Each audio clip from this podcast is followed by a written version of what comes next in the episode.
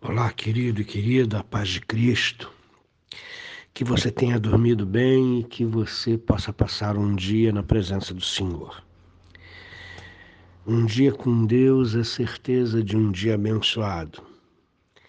Saiba compreender as situações que possam acontecer na sua vida nesse dia, porque a palavra do Senhor diz que todas as coisas concorrem para o bem daqueles que amam a Deus. Nós amamos a Deus, precisamos crer que, inclusive, situações desfavoráveis vão ser transformadas em favoráveis pelo Senhor, para o bem daqueles que o amam. Quero convidar você para abrir a sua Bíblia na primeira carta de Paulo a Timóteo, capítulo 6. Nós vamos ler hoje dos versos 13 ao 16. Eu vou ler para você. Exorto-te perante Deus, que preserva a vida de todas as coisas, e perante Cristo Jesus, que diante Pôncio Pilatos fez a boa confissão.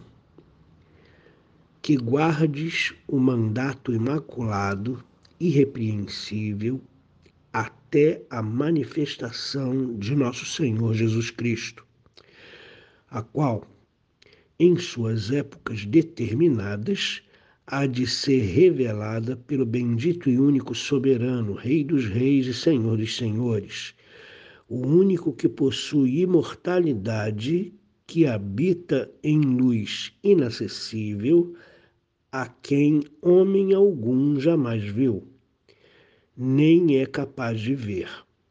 A Ele honra e poder eterno. Amém.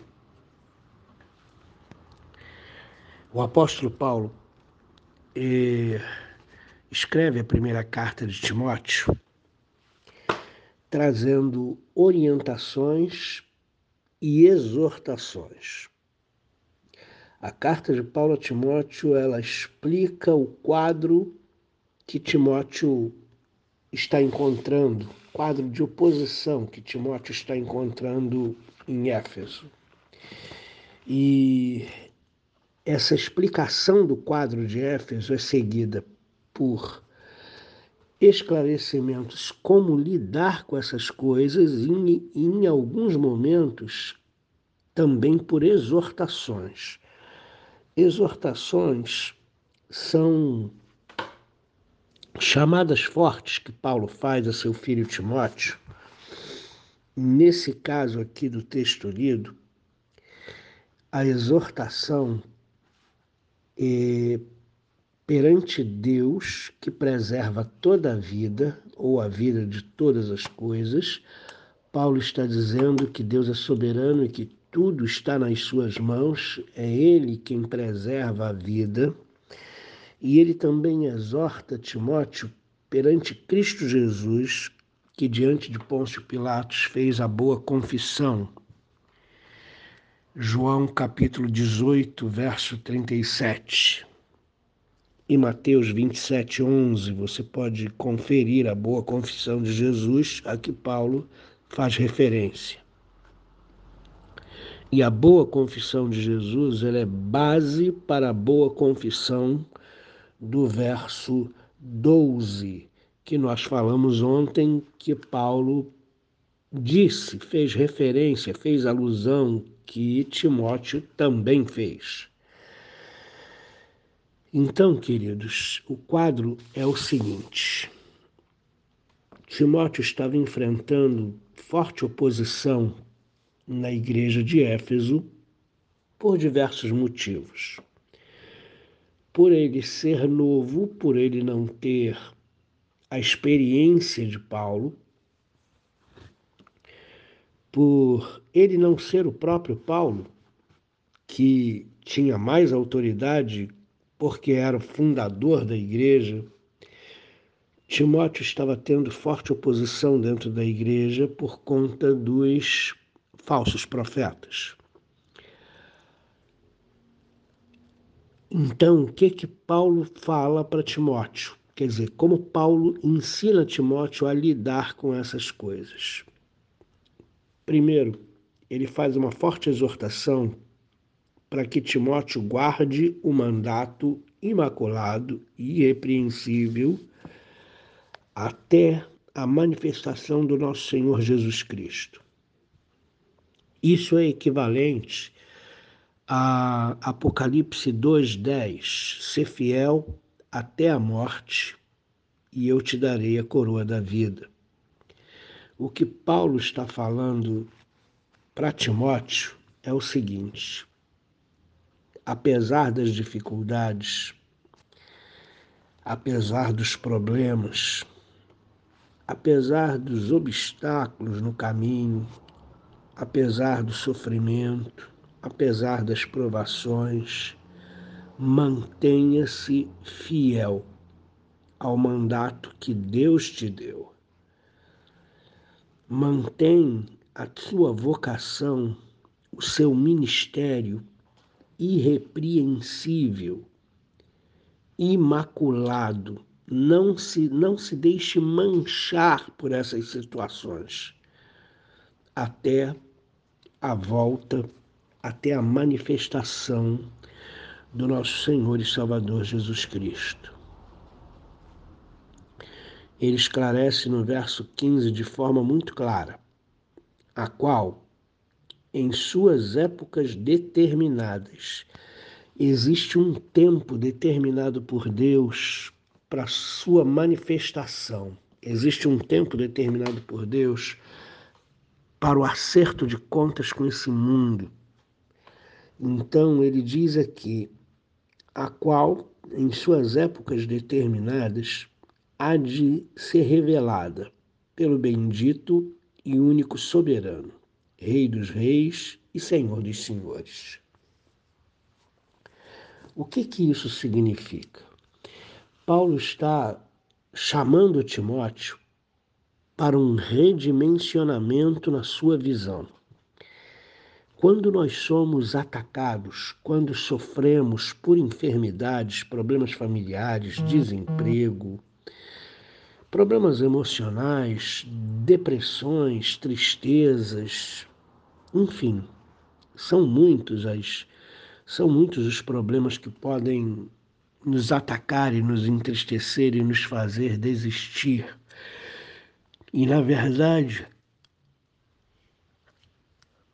a ideia de Satanás é nos fazer desistir.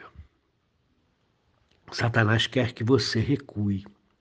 Satanás quer que você não continue seguindo a Cristo, é, exercendo o seu ministério com fidelidade, hum, exercendo a sua vocação com fidelidade fazendo as obras de Deus, fazendo a vontade de Deus.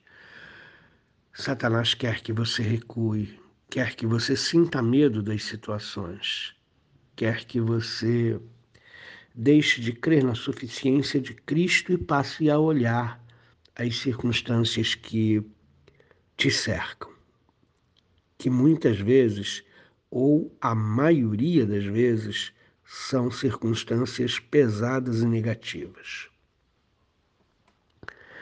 Então, Paulo chama Timóteo para olhar para a volta de Jesus.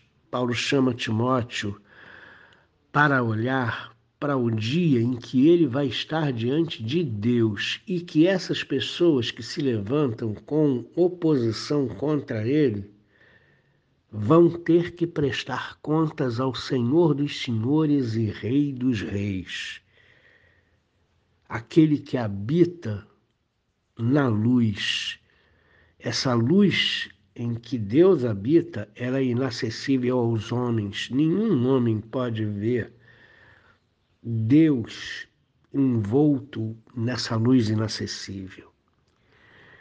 Então, o que que Paulo está fazendo aqui? Paulo está tirando o olhar de Timóteo da oposição, da dificuldade, das circunstâncias, dos obstáculos das impossibilidades que se apresentam diante do seu caminho e está colocando os olhos de Timóteo na glória. Irmãos, os nossos olhos precisam estar na glória. Os nossos olhos não têm de estar nas circunstâncias desgraçadas que nos cercam, nas circunstâncias deletérias que são verdadeiros ataques do inimigo contra nós. Os nossos olhos precisam estar na glória, porque no tempo determinado pelo Senhor, que ninguém sabe, ele vai voltar, vai nos levar para estar junto dele. E toda oposição, toda luta, toda dor, todo sofrimento, toda enfermidade não vai existir ali. Então, o que Paulo está dizendo para Timóteo é o seguinte: suporta. Suporta firme, suporta pela fé todas as coisas que você tem passado aí em, Éfeso. E como você suporta isso? Você suporta isso olhando para a glória.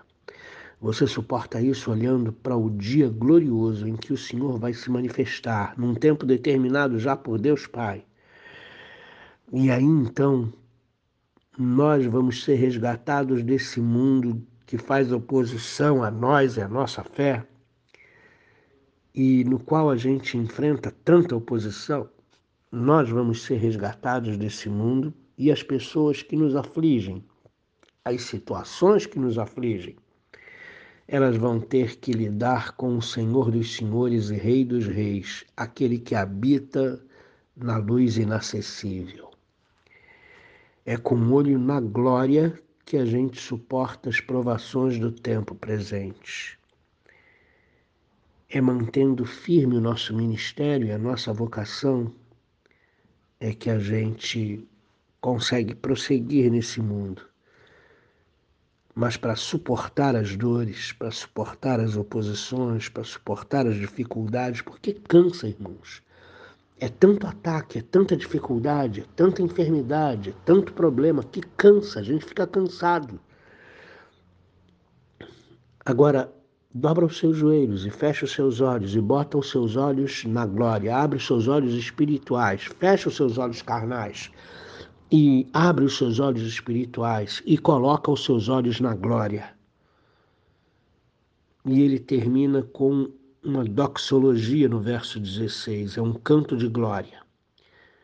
O único que possui imortalidade, que habita em luz inacessível, a quem nenhum homem, a quem homem algum jamais viu e nem é capaz de ver. A esse Deus Todo-Poderoso, ao seu Cristo, a honra e o poder eterno. Amém. Que Deus abençoe você e que você tire os seus olhos das circunstâncias, das oposições e dificuldades e coloque os seus olhos na glória. Existe um tempo determinado de, de redenção, existe um tempo determinado de cura, existe um tempo determinado em que a nossa alma gozará de paz que a gente não pode sequer imaginar, porque a paz completa e perfeita que só o Senhor pode nos dar. Senhor Deus, peço a Ti por todos aqueles que estão passando por moendas poderosas, por sofrimento, por cansaço espiritual, de tanto pelejar com as dificuldades, fazendo tudo direitinho mas as coisas dão sempre um resultado negativo. Sempre aparece mais uma situação para te perturbar, sempre aparece uma outra situação para te fazer desistir.